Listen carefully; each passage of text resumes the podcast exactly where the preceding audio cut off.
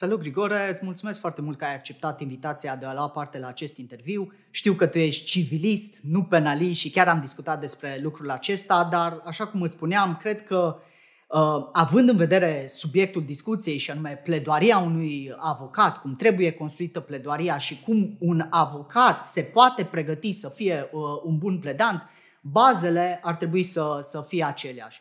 Așadar, îți mulțumesc foarte mult că ai acceptat să iei parte la această discuție. Sper că o să fie o discuție uh, interesantă și înainte de a intra în pâine, spune-ne, te rog, cine este Grigore Pop? Cu ce se ocupă avocatul Grigore Pop? Salut, Geo! Mulțumesc în primul rând pentru invitație și trebuie să recunosc, așa cum spuneai și tu, că a fost cumva neașteptată, tocmai având în vedere faptul că eu sunt civilist și cât se poate de departe de, de domeniul penal.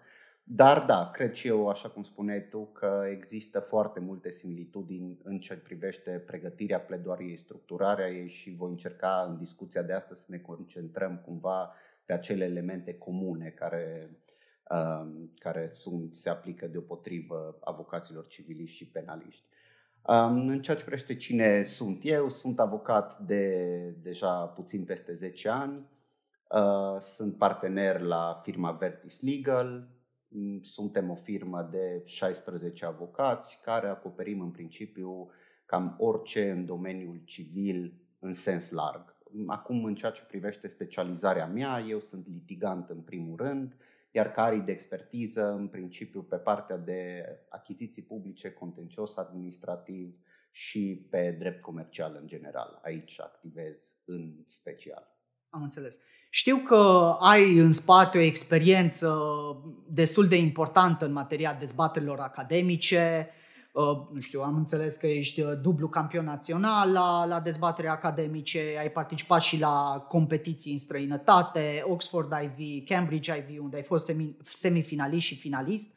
Și pornind de la această experiență serioasă pe care o ai în spate, acum poate pentru mulți lucrurile astea ar putea să, să nu însemne nimic, însă eu mi-aduc aminte că m-am confruntat de vreo două ori cu tine, odată la o competiție în România și odată, dacă nu mă înșel, la un Open în, în Viena și nu am niște amintiri foarte plăcute din confruntările respective. Um, motiv pentru care cred că uh, invitația la această dezbatere are cu atât mai mult uh, un fundament și o bază cât se poate de solidă. Și pornind de la această experiență, prima întrebare ar fi cât de important uh, vezi tu dezbaterea academică în facultate sau pentru dezvoltarea unui student?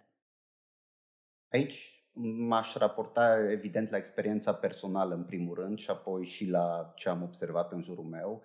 Pentru mine, fără doar și poate, e cea mai importantă chestiune sau cea mai importantă activitate extracurriculară, dacă vrei, de departe. Și aici a spune că în percepția generală, poate spune că mergi la debate, la dezbatere academice pentru a învăța să vorbești frumos sau să ai un discurs care să pară atractiv din punct de vedere al stilului. Dar pentru mine nu asta e cea mai importantă componentă. Pentru mine a fost important mai degrabă faptul că m-a ajutat să-mi structurez foarte mult gândirea în primul rând și prin urmare și discursul. Și o altă chestiune este de a-ți dezvolta cumva gândirea critică în regim de viteză, adică să ai posibilitatea să sesizezi cât cumva repede și în timp real erorile de logică din discursul unui adversar, să poți să găsești răspunsuri în timp real la chestiunile invocate de, de cel cu care te confrunți și atunci în modalitatea asta, evident, foarte mult din asta se translatează destul de ușor uh, către profesia noastră, spune. Cu ce rămâne un student din activitatea de dezbateri academice. Înțeleg că structură, ar mai fi alte chestiuni? Uh, da, deși ai spus tu de structură, aici trebuie să o subliniez, pentru că asta este probabil obsesia mea în general, în ceea ce privește activitatea, în ceea ce privește orice chestiune ce ține de oratorie, discursul publice, pledoarii în instanță, orice. Cred că structura e cumva cheia pentru un, uh, un discurs persuasiv. Dar dincolo de asta, așa cum spuneam, aș, spune că la al doua chestiune, cea mai importantă, este gândire critică în sens larg. gândire critică astfel încât tu tot timpul să ai în minte un mecanism care să spună întrebarea de ce, de ce, e corect ce spune adversarul, e corect afirmația asta, respectă cumva o structură logică, conține vreo eroare de logică argumentul pe care îl spune partea adversă, cum aș putea să-l combat. Și atunci asta ajută foarte mult, spun eu, atât în viața de zi cu zi, cât și în mod particular în, în profesia noastră. Am înțeles. Bun, acum să încercăm să mutăm discuția dinspre dezbatele academice înspre pledoaria unui avocat. În mod evident, pot să existe nuanțe de la civil, la penal, la insolvență, la contencios, cu asta sunt de acord. Dar dacă este să discutăm despre bazele unei pledoarii bune a unui avocat, ce ai putea să ne spui? Cum vezi tu bazele unei bune pledoarii? Um, este, aici uh, sunt foarte multe clișee care se spun pe, pe chestiunea asta și din, adică părerea mea sinceră este că unul chiar este acoperit de realitate și anume este mult mai mult muncă decât talent. Eu cred sincer că baza oricărei pledoarii reușite este o pregătire foarte, foarte solidă atât pe dosar în general, cât și pe pledoarie în particular. Și aici mă refer de la, evident, baza este să-ți cunoști foarte bine dosarul. Categoric, fără asta nu poți pleda. Dar dincolo de asta, ar trebui să faci tu o analiză cumva, să, să determini care sunt elementele cheie ale dosarului, pe ce câștigi sau pierzi dosarul respectiv. Și acolo este nevoie de o analiză cumva aproape obiectivă, să uiți pentru o secundă că tu trebuie să aperi o parte indiferent ce ar fi și să te gândești cumva din perspectiva judecătorului, să-ți dai seama ce îl interesează pe el la final și pe ce va decide speța respectivă. Și atunci, pledoaria, din punctul meu de vedere, trebuie construită în jurul acelui element în final. Cum îți pregătești tu o pledoarie într-un anumit dosar în calitate de avocat pledant? Asta este prima chestiune care pare simplă, dar este de fapt o chestiune extrem de complexă, spun eu, care necesită destul de multă muncă. Adică să încerci, repet, să te detașezi cumva de partea subiectivă și să-ți dai seama cât mai obiectiv posibil pe ce poți să pierzi sau câștigi dosarul respectiv. Ei, odată ce ai determinat acel, acea discuție cheie, să spunem, pentru speță, atunci de acolo încolo trebuie să analizezi care sunt punctele tale forte pe ea și care sunt minusurile și să găsești o structură care să-ți pună în valoare, evident, punctele forte, dar în același timp să și răspunzi la părțile la care ești mai vulnerabil. Odată ce fac analiza respectivă, după aceea eu totdeauna îmi pregătesc notițe. Asta e o chestiune prin care îmi structurez, pentru că spuneam că asta e, o chesti- e ceva foarte important pentru mine. Îmi fixez structura pledoariei dacă lucrurile merg așa cum eu le anticipez. Și asta înseamnă să aleg unu, una, două, maxim trei teme principale pentru speță, îmi scriu pe o foaie ideile principale pe uh, acele chestiuni și cu acea foaie care e maxim una 4, cu aceea mă prezint în instanță, practic, în momentul în care susțin pledoaria. Pare o activitate uh, scurtă, așa, că în final tot ce produc e una 4, dar este munca din spate care nu se vede întotdeauna, dar se vede în momentul în care par spontan în instanță, pentru că spontaneitatea aceea, de fapt, are o pregătire în spate și nu, nu e ceva ce se întâmplă chiar live, să zic așa. Aș avea o curiozitate. Uh, care crezi tu că este până la urmă scopul pledoariei în instanță? Pentru că, din punctul meu de vedere, bine, din nou, s-ar putea să fie aici o chestiune de nuanță în funcție de domeniul la care ne, ne raportăm.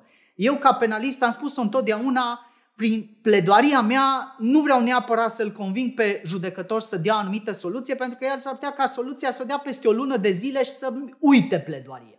Da? Deci nu ăla este neapărat țelul meu. Țelul meu, prin pledoaria în instanță, este să-l determin pe judecător să-mi citească concluziile scrise. Eu întotdeauna am avut uh, viziunea asta că ăsta trebuie să fie scopul tău în instanță. Să-l determin să citească cu atenție ceea ce explici tu pe larg în scris. Și de aia încerc să am și o pledoarie aparte, să mă detașez de uh, pledoaria scrisă și de aia cred că există o diferență esențială între pledoaria din instanță și pledoaria acele concluzii scrise. Dar sunt curios care este percepția sau viziunea ta cu privire la această chestiune.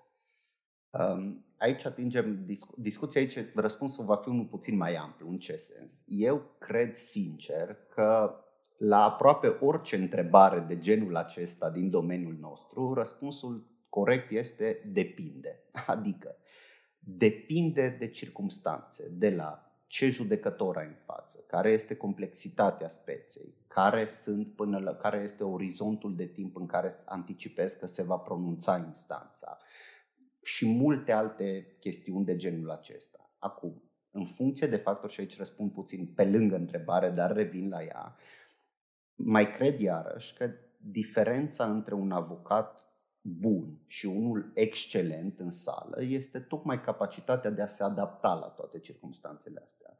Advocații pe care eu, eu îi admir ca pledanți au abilitatea ca să aibă la ora 9 o cauză în care să pledeze într-un anumit fel și la ora 11 apoi, dacă mergi și vezi pledoaria, să crezi că e altă persoană, că vorbește cu tot un alt stil, altă viteză, altă abordare a speței, din toate punctele de vedere o pledoarie foarte diferită. Și atunci, revenind cumva la întrebarea ta, care este scopul? Dacă suntem într-o situație precum cea pe care ai descris-o tu, în care anticipezi că se va mâna pronunțarea, că urmează să treacă mult timp până se va da efectiv soluția, eu ce încerc este să transmit o idee esențială pe care eu cred că voi putea câștiga. Și atunci îmi construiesc pledoaria în, în acest stil, pe acea chestiune esențială și determinantă pentru speță, să mă asigur că atunci când am terminat de vorbit, judecătorul are în minte cel puțin chestiunea, chestiunea respectivă, care poate din nou să fie una singură, dacă este atât de importantă pentru mine, astfel încât cred că pot câștiga pe ea.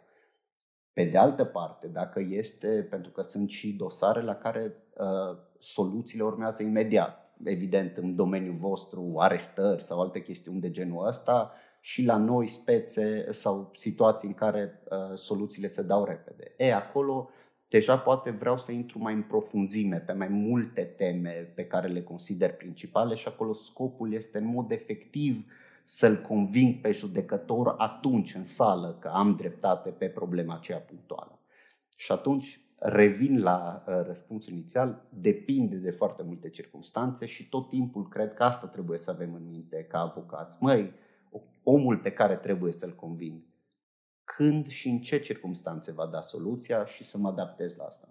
Am înțeles. Un răspuns foarte interesant și chiar sunt, sunt de acord cu el că până la urmă trebuie să acceptăm cu toții că avem în față un om sau oameni și oamenii diferă, diferă între ei dar raportat la ce ai spus, atunci te-aș întreba sau aș duce discuția mai departe. Bun, și cum îți dai seama că trebuie să-ți adaptezi discursul într-un anumit fel?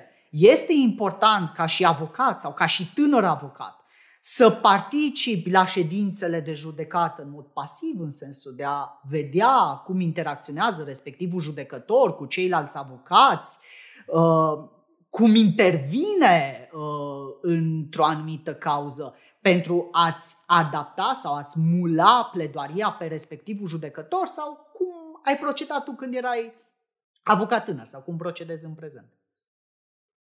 Răspunsul scurt este categoric da. Este foarte important din punctul meu de vedere să cunoști uh, interlocutorul. Asta e valabil în orice tip de dialog sau de discurs public și se aplică 100% și în cazul nostru. Până la urmă trebuie să te adaptezi și să-ți adaptezi pledoaria la omul cu care vorbești și pe care încerci să-l convingi. E, pentru asta, uh, și aici ating exact la ce te-ai referit tu, e foarte important să participi la cât mai multe ședințe de judecată, să poți să observi persoana respectivă. Eu aveam, când eram mai tânăr, am foloseam sau țin minte că mă plângeam de faptul ei cât timp am pierdut în instanță că mi-am așteptat cauza. Și cu timpul mi-am dat seama că e vina mea că îl simțeam ca timp pierdut. Adică acel timp ar fi trebuit să-l petrec studiind ce se întâmplă în celelalte dosare, chestiunile, de exemplu, la care uh, judecătorul răspunde, să zicem, pozitiv, ca discurs, ca manieră de a pune problema atât stilistic, cât și, dacă vrei, mai tehnic sau mai în echitate, uh, cum răspunde la pledoariile altor avocați judecătorul, care sunt chestiunile care sunt importante pentru el în general în, în cadrul dosarelor pe care le are în față și făcând analiza asta și participând la cât mai multe ședințe, poți să cunoști cumva mai bine interlocutorul și apoi să te poți adapta la asta. În final, aș spune că mai e o chestiune aici. Pentru tine, eu țin minte că și când eram mai tânăr, nu aveam suficientă răbdare cumva. Dar e o răbdare nu în sens pasiv, nu răbdare în sensul de a sta și aștepta să ți se întâmple lucruri bune, ci răbdare de a avea disponibilitatea să investești cumva înainte timp în pregătirea dosarelor, studierea poate a judecătorilor, formarea unei relații de încredere cu judecătorul, pentru că și asta e o chestiune importantă, și să accepti cumva că odată ce îți perfecționezi aspectele astea, apoi vei progresa cu adevărat și vei deveni din ce în ce mai bun. Deci, ă, revenind cumva la întrebare, răspunsul ar fi categoric da și și asta e o componentă din munca aceea de care vorbeam, pe care ar trebui să o facă, în opinia mea, un avocat pentru a fi un bun pledant. O ultimă chestiune și după aceea ducem discuția mai departe, tot de adaptarea pledoariei pe om, pe judecător. Știu că, de exemplu, în uh, domeniul dezbaterilor academice, dacă tu ești la arbitru și arbitru nu mai își ia notițe, pune pixul jos, ăsta e un semn că trebuie să treci mai departe sau să încerci un alt argument pentru că din moment ce nu-și mai ia notițe înseamnă că nu este interesat. Uh, de multe ori, în instanță, noi ca avocați avem uneori percepția aceasta nu m-a ascultat, s-a uitat prin mine sau a fost atent. Și încercăm să ne creăm o anumită convingere raportat la soluția pe care ar putea să o dea în respectiva, în respectiva cauză. Cum vezi această problemă? Sau îți adaptezi discursul în funcție de comunicarea non-verbală a judecătorului? Și aici răspunsul este începe cu depinde. Uh, dar da, cu siguranță asta e o chestiune importantă și aici trebuie spus de la început că există, din experiența mea, un spectru destul de larg al feedback-ului pe care îl dau sau nu îl dau judecătorii. Adică, există judecători care dau un feedback destul de direct în timpul pledoariei, la modul că poate te întrerup la un moment dat și te întreabă să, ă, da, ce vă referiți, da, oferiți în detalii, de exemplu, pe chestiunea X sau bun, dar cum răspunde argumentul pe care tocmai l-ați susținut la susținerea părții adverse Y? Sau un feedback de genul acesta care este extrem de direct și aici în paranteză poate discutăm mai târziu. Asta este visul meu în ceea ce privește justiția. Eu cred că așa ar trebui să se întâmple, dar înțeleg circumstanțele de ce nu se poate încă există și uh, partea complet opusă a spectrului, în sensul că există judecători care nu dau niciun fel de feedback. Ascultă impasibil, nu iau notițe, nu uh, au expresii faciale foarte evidente. Categoric, uh, extremele acestea există și există foarte multe lucruri la mijloc. Oameni care notează, dar nu sunt uh, Uh, neapărat atenți din perspectiva contactului vizual, oameni care notează ideile principale, etc. Și atunci cred că aici răspunsul se leagă de ce am discutat anterior. Trebuie înainte cumva să interacționezi suficient de mult cu judecătorii ca să-ți dai seama unde se încadrează pe spectrul acesta și apoi odată ce ți-ai dat seama că ei notează chestiunile pe care le consideră esențiale, de exemplu, și când nu-i mai interesează sau înțeles o chestiune, să oprezi din notat, atunci obligatoriu trebuie să te oprești și tu și să, să înveți în timp să citești în mod corect feedback-ul pe care judecătorii ți-l dau și să te adaptezi la el, ceea ce e foarte greu. Și eu recunosc că de multe ori nu o fac, din cauza că mi se pare că am ceva atât de important de susținut încât eu vreau să-mi spun poezia așa cum am gândit-o eu, poate nu uh, mă adaptez suficient de mult feedback-ului pe care mi-l dă interlocutorul. Dar într-un caz ideal, ar trebui să facem cu toții lucrul acesta și să fim atenți la lucrurile astea, să învățăm să le citim corect și apoi să ne adaptăm. Există spontaneitate care face ca o pledoarie să fie excepțională sau, de fapt, spontaneitatea respectivă este o muncă în spatele uh, pregătirii pledoariei respective? Eu asta le spuneam colegilor mai tineri, în opinia mea sinceră, cea mai bună spontaneitate e cea foarte bine pregătită. Adică tu să anticipezi ca într-un joc de șah, anticipezi mutările adversarului, anticipezi cumva uh, argumentele lui principale și atunci tu să ai deja pregătite răspunsurile pentru acele argumente. Așa, cu siguranță, ele vor fi răspunsurile tale mai bine structurate, mai persuasive și vei părea în final spontan, că vei părea că pe loc ai reușit să răspunzi la o problemă de drept, uh, poate mai interesantă sau complexă, dar de fapt are în spate munca despre care, despre care vorbeam. Aș vrea să revenim puțin că discutasem anterior despre pregătirea pledoariei în instanță, unde ai spus că, în mod evident, e foarte important să cunoști dosarul în profunzime și, cu atât mai important, e să-ți schițezi argumentele și structura pledoariei pentru a fi pregătit, așa cum ai spus tu, pentru orice uh, ipoteză posibilă în instanță. Ai putea să ne spui cum îți schițezi efectiv uh, pledoaria? Spune că scopul tău e să ajungi la o coală A4 cu un anumit conținut. Ai putea să dezvolți aici puțin? De exemplu, din punctul meu de vedere, eu întotdeauna mă duc așa, așa arată o pledoarie de-a mea, pe o coală A4 împărțită în două. Eu consider că dacă ai o coală A4 normală, e foarte ușor să pierzi ideea pe coala respectivă, de aia eu folosesc um, acest, acest format și aș vrea să te întreb cum îți gândești efectiv structura pe, pe, schița, pe schița respectivă.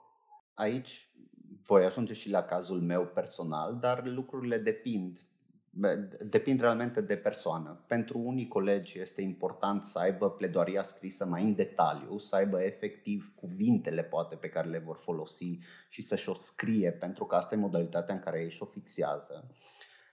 Pentru mine, eu sunt cumva în extrema cealaltă oarecum, adică nu notez decât titlurile argumentelor. Dacă am trei chestiuni despre care vreau să vorbesc, notez titlul problemei și apoi eventual două subargumente pe care vreau să le susțin pe problema respectivă. Și mai notez tot acolo, de exemplu, temeiuri legale, dacă am un anumit articol expres la care vreau să fac trimitere să nu-l uit sau um, anumite formulări, dacă le consider esențiale, poate mi le notez acolo să mi se fixeze.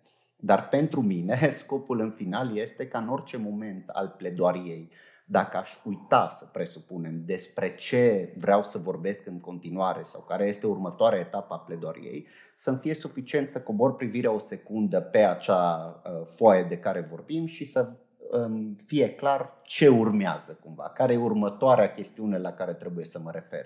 În niciun caz nu sfătuiesc cumva să, să fie uh, pregătită această ciornă ca ceva de pe care să citești, să stai efectiv să lecturezi, pentru că asta scade foarte mult din uh, nivelul, să spunem, din nivelul general al pledoariei și din puterea pledoariei de a convinge din punctul ăsta de vedere. Pentru că ce se întâmplă este interlocutorul are senzația că citești din pozițiile procesuale, practic. Și de multe ori am auzit, cred toți în instanță, judecătorii spunând, domnul avocat, am citit ce ne-ați scris, dacă aveți altceva să ne spuneți. Ei, asta trebuie evitat categoric și atunci îți scrii doar ideile principale sau îți scrii chestiunile ce țin de structură, dar nu citești apoi.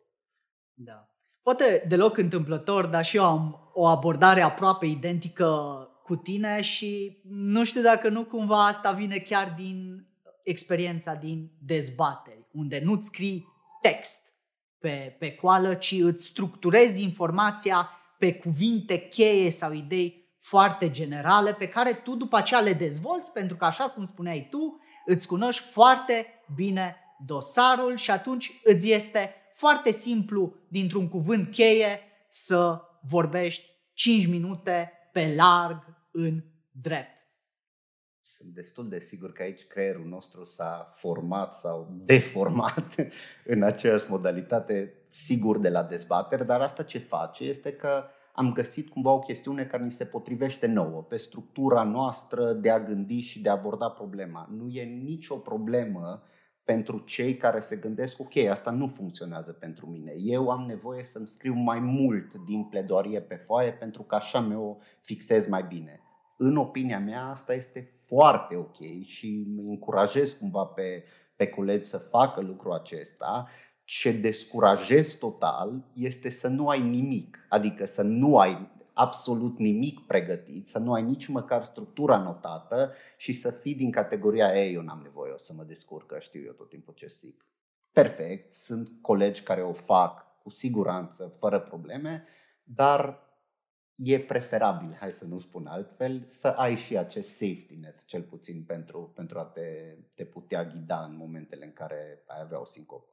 Îți de acord cu tine că până la urmă trebuie să-ți adaptezi stilul și modul de pregătire a pledoariei și în funcție de cum ești tu ca om. Însă ce cred eu este că aproape niciodată pregătirea de acasă nu va coincide cu pledoaria finală din instanță. Tot timpul trebuie să ai în vedere că dacă acasă te încadrezi în timp, în instanță, mai mult ca sigur nu te vei încadra în timpul în care ți-ai propus să, să te încadrezi.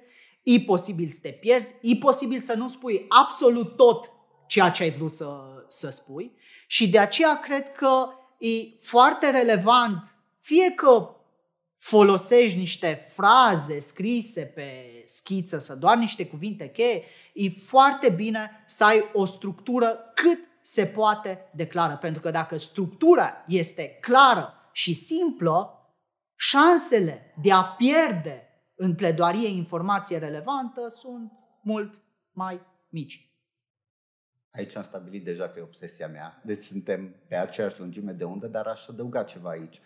A spune că în timp, tocmai pentru că apar chestiuni neprevăzute, tu ți-ai pregătit, să spunem, o pledoarie poate de 15 minute, dacă e o cauză mai complexă, și după aceea realitatea din teren ajunge să fie alta, în sensul că din diverse motive ai avea un timp limitat sau mult mai scurt de atât eu cred că ar fi util să te pregătești și pentru scenariul ăsta. Și atunci eu ce fac? Îmi ierarhizez cumva și din cele trei argumente pe care vreau să le susțin, care sunt acelea care sunt esențiale realmente și care sunt cheia speței pentru mine? Și dacă mi se scurtează în mod neprevăzut timpul alocat pentru pledoarie, atunci abandonez poate uh, din pledoaria pregătită, dar am anticipat cumva că aceasta este o posibilitate și atunci știu exact la ce, cu ce voi rămâne, la care va fi acel argument sau acea chestiune pe care o voi trata în varianta prescurtată cumva a pledoariei. Crezi că ar trebui să existe o diferență între o pledoarie în primă instanță și o pledoarie în calea de atac?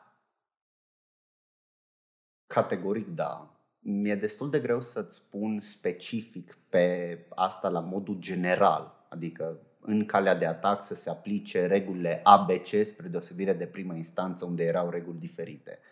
Dar până la urmă se rezumă totul la ce spuneam mai devreme, adică la acea chestiune care este esențială pentru dosar, care te face să câștigi sau să pierzi dosarul. Dacă în primă instanță poate, cel puțin la noi, la noi spun în domeniul civil, ai, să spunem, poate o libertate mai mare sau se pretează uneori să aloci un anumit timp al pledoariei și pentru starea de fapt, să zicem, ei, dacă ești într-o cale de atac, mai ales dacă ești în recurs, unde se discută chestiuni exclusiv de legalitate, atunci pierzi timpul instanței în momentul în care tu vorbești despre starea de fapt și dai foarte multe elemente de context. Și atunci răspunsul, iarăși revin, este depinde în primul rând de speță și doi, trebuie să te adaptezi la acele chestiuni, să te concentrezi pe acele chestiuni care îți câștigă sau îți pierd uh, dosarul respectiv și acelea evident sunt diferite în prima instanță față de calea de atac. Pentru că în calea de atac deja ai, să spunem, discuția puțin îngustată. Deja ai ca premisă analiza realizată de primă instanță și deja știi mai mult sau mai puțin care sunt acele elemente care sunt esențiale și trebuie să te referi până la urmă la ele. Um, aici aș mai spune încă o chestiune, pentru că lărgesc puțin discuția. E foarte important, din experiența mea, să formezi acea relație care spuneam, de care vorbeam cu judecătorul, în care el să simtă că nu-i pierzi timpul. Efectiv să simtă că, uite, vine avocatul X, No, el știu din experiența trecută cu el că nu vorbește pe lângă sau nu o să îmi piardă efectiv timpul. Acum, dacă sunt judecători care se uită, vor spune poate ar trebui să țin minte asta când vorbesc în fața lor, ok, accept, nici eu nu fac totdeauna perfect, dar în momentul în care tu reușești să te concentrezi pe acele chestiuni uh, esențiale, când uh, își dă seama și judecătorul că are un interlocutor efectiv, cineva care poate aduce plus valoare dosarului, atunci cu atât mai mult te vor asculta judecătorii în pledoariile tale și de aceea adaptarea asta inclusiv la calea de atac față de fond este esențială, cred eu. Da. Aș vrea să discutăm în continuare puțin despre dreptul la replică sau despre replica într-o pledoarie. Dacă ar fi să, nu știu, ofer o perspectivă critică în raport cu ce am văzut eu în lumea avocaturii, a spune că avocații de cele mai multe ori nu știu să pună întrebări martorilor, da? de cele analize pe fond, afirmații, doar întrebări nu, sau nu întrebări la obiect. Și doi, la fel de relevant, nu știu ce înseamnă de fapt un drept la replică. De cele mai multe ori reiterează ce au spus inițial, da, nu e un veritabil sau nu-și exercită drepturile așa cum um, ar trebui. Cum vezi tu acest uh, drept la replică raportat la conținut, structură și orice altfel de aspecte? Împărtășesc parțial opinia ta așa pe și aici arăși încep cu o paranteză, cred că e important și să fim autocritici, atât noi individual, cât și ca profesie. Da, într-adevăr, există momente în care și noi și colegii noștri nu gestionăm în mod corect anumite momente și, într-adevăr, nu aducem acel plus valoare despre care vorbeam. Ei, atunci să nu ne mirăm până nu ne corectăm noi chestiunile respective, că nu suntem ascultați, poate, sau că există momente în care suntem grăbiți sau nu ni se mai dă dreptul la replică dacă nu-l folosim eficient. Și atunci, da, cred că e important cumva, pe dreptul la replică în mod specific, să facem următoarele lucruri.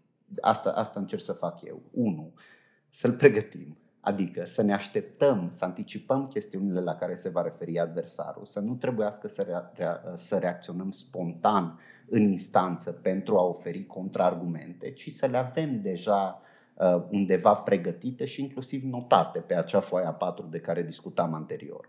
Doi, să ne referim pe cât posibil efectiv la chestiuni la care a făcut referire adversarul și care sunt esențiale pentru dosar.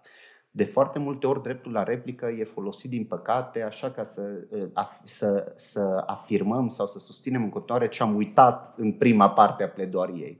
Asta mi se pare că nu, e o, o, nu, nu folosim eficient dreptul la replică și pare așa o chestiune ca și cum încercăm să-l prostim pe judecător că, uh, și folosim așa cum nu ar trebui timpul respectiv. Și trei, aș mai spune aici, că esen, trebuie iară să facem acea analiză critică ce e important și ce nu e important pentru dosar. Pentru că iarăși există o tendință în dreptul la replică să răspunzi la chestiunile ușoare, adică să răspunzi la acele chestiuni care sunt foarte ușor de combătut și să-ți aloci timp pentru ele. Cred că asta în general nu e bine și eu îți spun sincer, uneori intenționat arunc spre finalul pledoariei câte o, un argument poate mai puțin convingător sau la care știu că există un contraargument facil, ca un fel de momială, să-l forțez pe adversar să se refere la, la acea chestiune.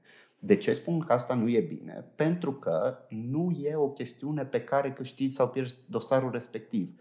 Dacă replica este cumva ultima ta prestație, atunci trebuie să te asiguri că e ceva ce contează, ce vrei tu să rămână întipărit în mintea judecătorului ca ultimă chestiune la care te referi.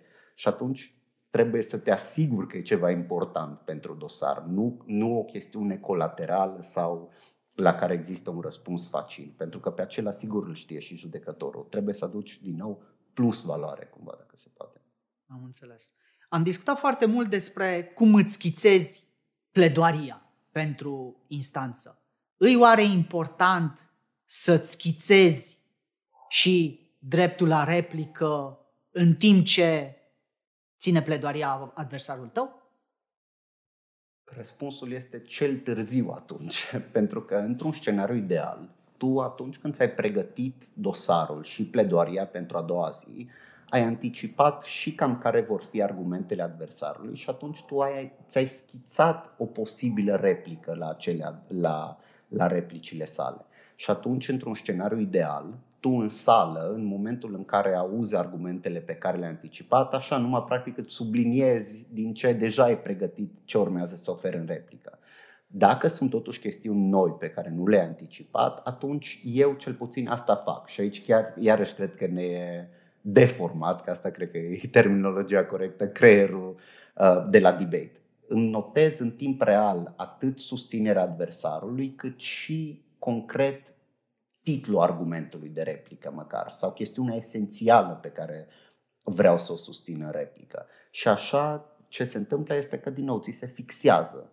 Ți se fixează ție argumentul în momentul în care l-ai și, și scris pe hârtie. Pentru mine asta e foarte important și cred că ar putea să aducă un plus de structură și claritate tuturor în replică pentru toți cei care ar aplica o strategie similară. Da. Din tot ce îmi spui, dacă ar fi să concluzionezi ceva, ar fi că fără debate ar, ai fi fost un cu totul altfel uh, avocat, uh, avocat pledant. Ceea ce nu arată decât cât de importante sunt experiențele pe care le ai încă din timpul uh, studenției. Uh, pentru mine a fost foarte important debate-ul, nu pot să spun că nu e așa categoric, dar, și aici cred că e ceva foarte important de subliniat, există mai mulți colegi tineri care sunt cumva descurajați de chestia asta. Adică spun, a, eu nu am făcut dezbateri, prin urmare nu o să ajung niciodată să pledez ca și colegul meu de generație poate care a făcut.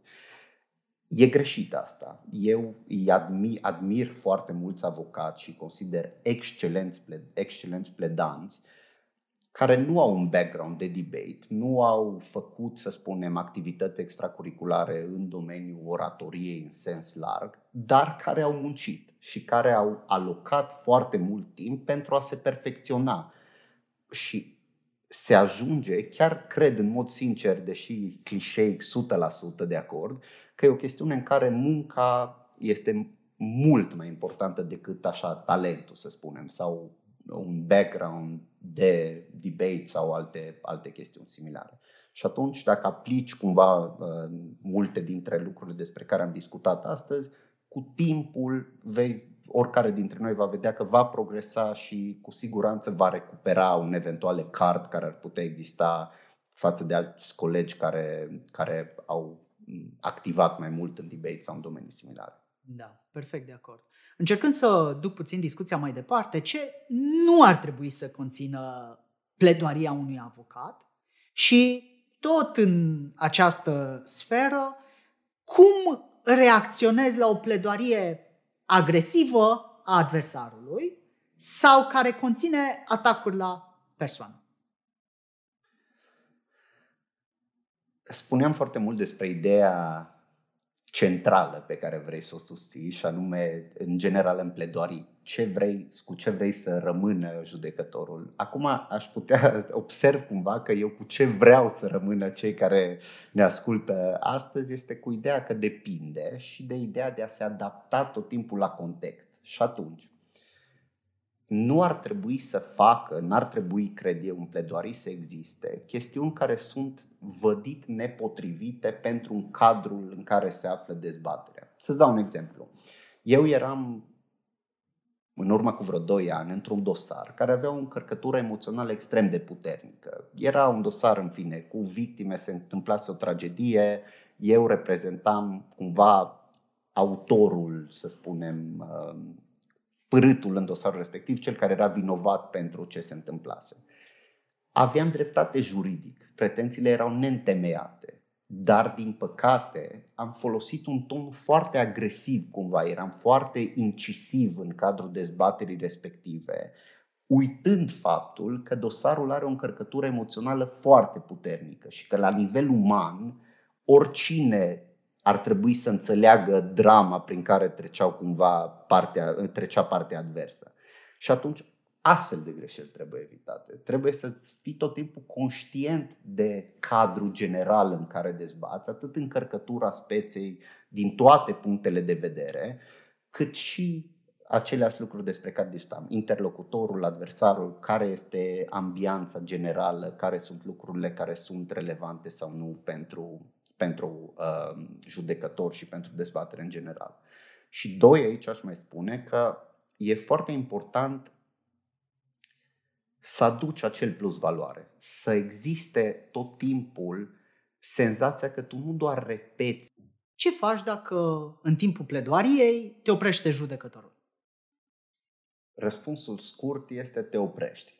În general, eu cred că e foarte important să urmezi cumva indicațiile pe care judecătorul ți le dă, chiar dacă recunosc că am tendința de multe ori să-mi forțez cumva norocul și să încerc să mai obțin clemență pentru a mai spune ceva, corect ar fi la rece să faci lucrul ăsta doar dacă ai ceva esențial realmente de susținut. Adică dacă forțezi îl forțezi cumva pe judecător să te mai asculte puțin, chiar dacă n-ar vrea să facă acest lucru, trebuie să te asiguri că e o chestiune esențială pe care o spui și nu una de balast sau care doar pentru că tu aveai pregătită de acasă trebuie să o livrezi.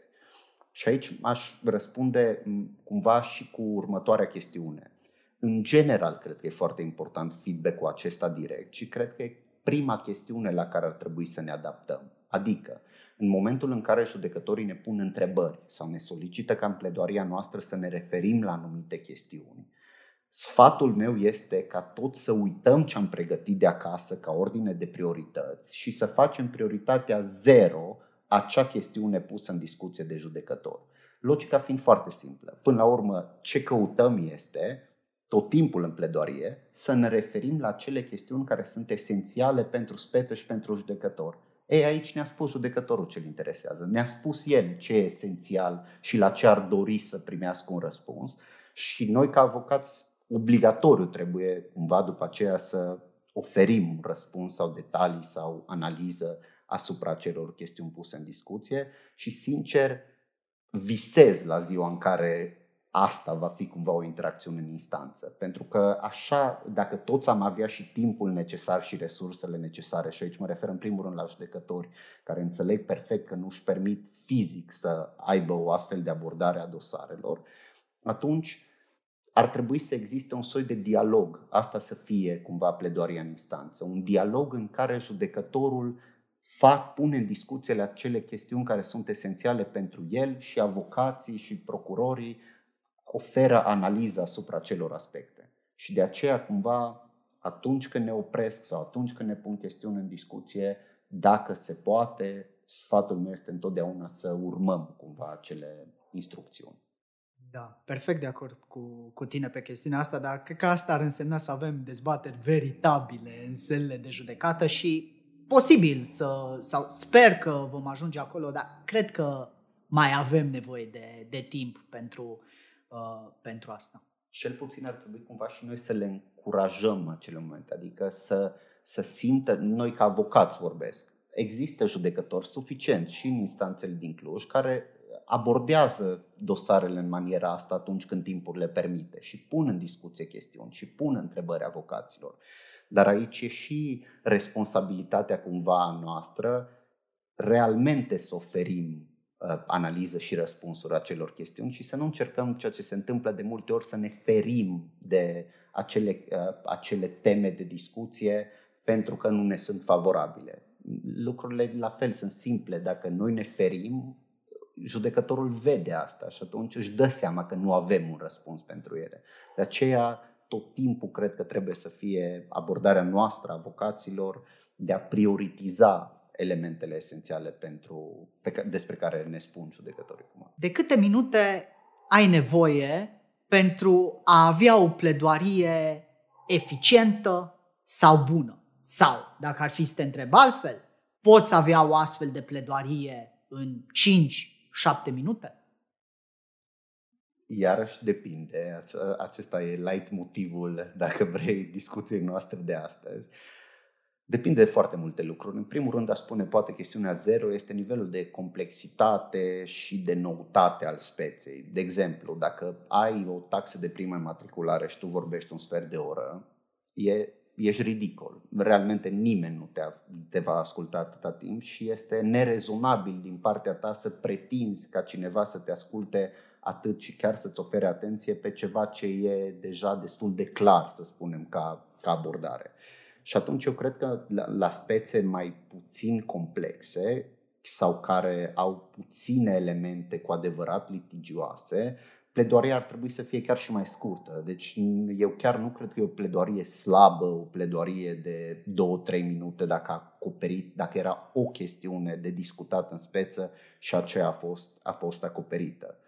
Uh, la fel, ar trebui să-mi urmez sfatul mai des și din perspectiva asta, dar nu, faptul că e mai scurtă nu e automat o pledoarie mai slabă. Ca medie, dacă e să-ți dau un răspuns direct la întrebare, aș spune că mai mult de 10 minute ar trebui să fie o speță extrem de complexă pentru, pentru a avea o pledoarie mai lungă de atât.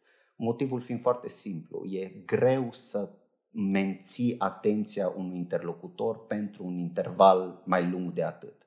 Și atunci ar trebui, la, ca medie, la un maxim de 10 minute, cred să fie pledoariile noastre în general. Sigur, de la caz răspunsul general este depinde, sunt spețe unde e de asemenea complexitate încât pledarea trebuie să fie obligatoriu mai lungă, dar nu, nu sunt procentual foarte, foarte multe astfel de spețe. Da.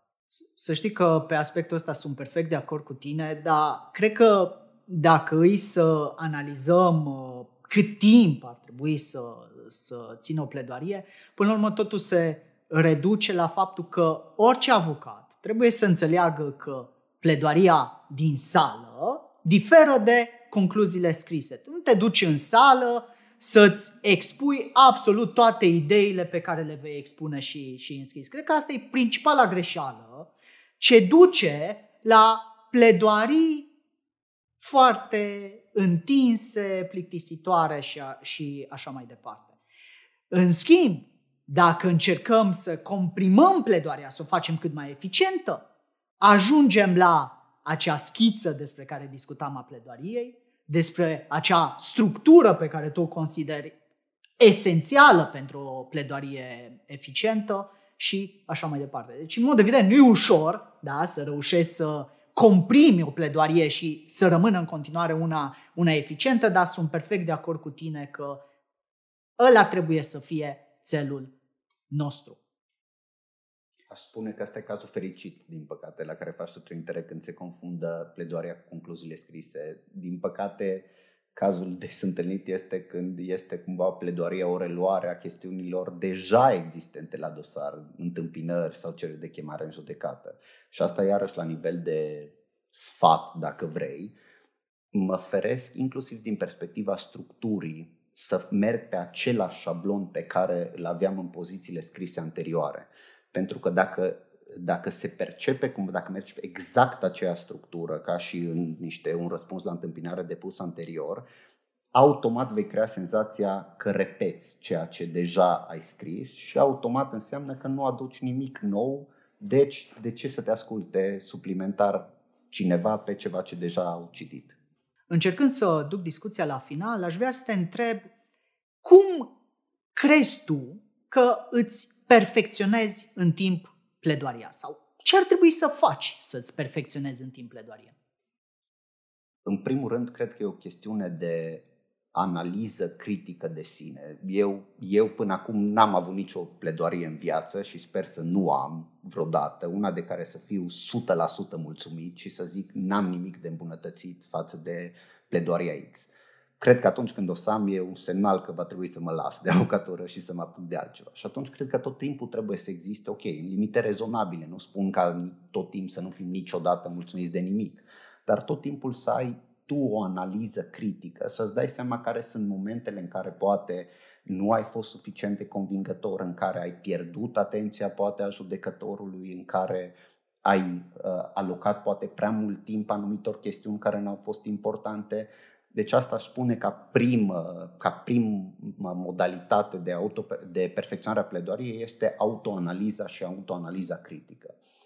În al doilea rând, aș spune că e util să existe cumva și un feedback din partea unor apropiați, să spunem. Eu frecvent, în momentul în care merg în instanță cu anumiți colegi sau mă întâlnesc acolo cu, cu ei, îi întreb după pledoarie ce părere au, unde li s-a părut că am captat atenția, unde li s-a părut că a fost mai puțin convingătoare pledoaria. Și atunci dacă ai o relație onestă cu anumiți colegi, pentru că aici există, asta e o cheie pentru a fi un feedback eficient, atunci și asta te poate, poate să ducă la perfecționare, această observare a altora, nu doar chestiunile pe care le, le percepem noi. Și trei, a spune că și aici avocatura e o meserie care se fură. Faptul că eu cred că avem de învățat realmente de la toți colegii care pledează în fața noastră. Și acel timp pierdut în instanță în care așteptăm poate după alții cauzele ar trebui să nu fie tratat așa. Ar trebui să fie timp în care să observăm la colegi lucruri care poate ne plac în modalitatea în care își formează pledoaria sau din potrivă lucruri care din exterior vedem că nu sunt persuasive, nu ne plac la modalitatea în care ei pledează și atunci să știm să le evităm.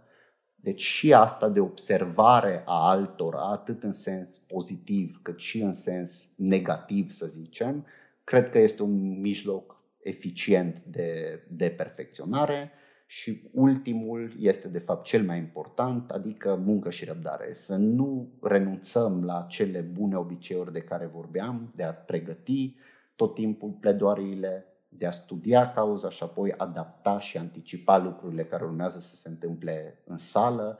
Cu cât facem asta mai des, cu atât va fi un automatism care ni se va implementa cumva și asta cred eu că e, e o cale sigură spre, spre progres pentru toți avocații. Da. Mi s-a părut interesant că făceai vorbire despre feedback-ul onest al celor apropiați. Mie mi s-a întâmplat uneori să cred că am avut o pledoarie excepțională și mai, mai procedez din când în când să obțin înregistrarea de ședință uh, din, din dezbateri și am avut surprinderea să constat ca la o săptămână după momentul uh, uh, pledoariei, ascultând acasă pledoaria, să fie niște momente care până și mie mi s-au părut așa mai cringe.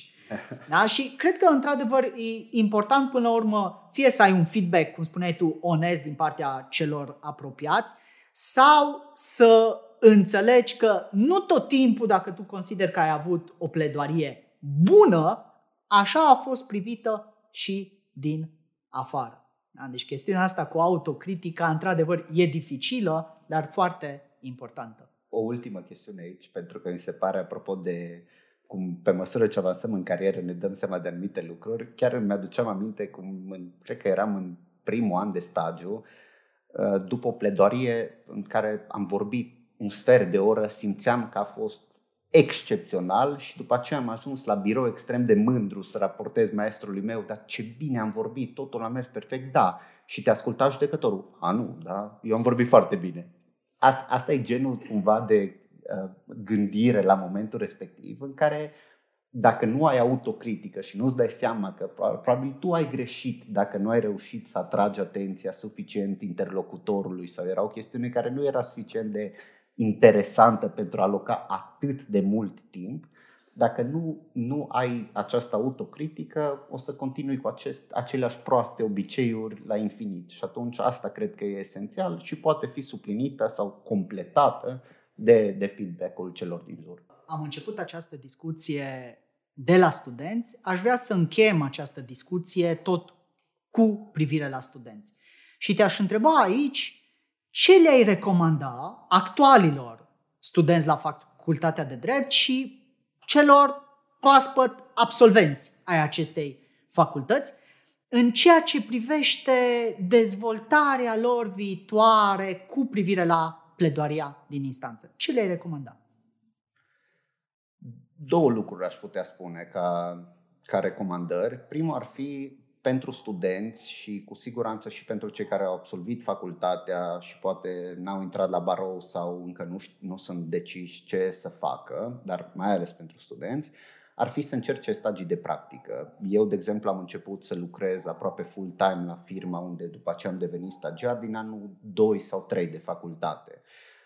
Asta m-a ajutat enorm pentru că, inclusiv pe partea de pledoarie, discutam anterior că meseria se fură. Și atunci ai posibilitatea, mai ales dacă discuți cu firma sau avocatul la care mergi în practică despre preocupările tale eventual de dezvoltare pe partea asta de litigi și de pledoarie în instanță, cu siguranță te va lua cu el, vei putea avea acces la ședințe de judecată în care să mergi și să furi meserie până la urmă și să vezi cumva uh, trucurile care, care pot fi aplicate în avocatură, inclusiv în pledoarie. Iar al doilea sfat ar fi nu pot să ocolesc partea cu, cu debate-ul. Asta e mai, mai degrabă aplicabil pentru studenți decât pentru absolvenți, pentru că, în general, dezbaterile se adresează liceenilor și uh, studenților. Să încerce. La facultatea de, debate, de, la facultatea de drept din Cluj există un club de debate activ. Sfatul meu ar fi să meargă la întâlnirile de acolo cu siguranță, tehnicile pe care le vor învăța acolo îi, îi vor ajuta în cariera lor viitoare, fie că va fi cea de avocat, procuror, judecător sau în alte profesii juridice, pentru că, așa cum spuneam, importantă este organizarea gândirii în primul rând și structurarea ei în așa manieră încât și uh, ca retorică și oratorie după aceea să fie un, un discurs persuasiv. Am înțeles. Îți mulțumesc foarte mult că ai acceptat uh, această invitație și că ai trecut pragul în uh, lumea penaliștilor. Um, cred că discuția pe care am avut-o în acest cadru nu se regăsește și în facultate, ceea ce este destul de regretabil, dar cu atât mai mult îți mulțumesc că ai luat parte la, la această discuție, pentru că, sincer, cred că ce am discutat noi Uh, aici este mult mai important decât patru ani de facultate pentru o bună dezvoltare a unui viitor avocat. Îți mulțumesc, Greg. Mulțumesc pentru invitație.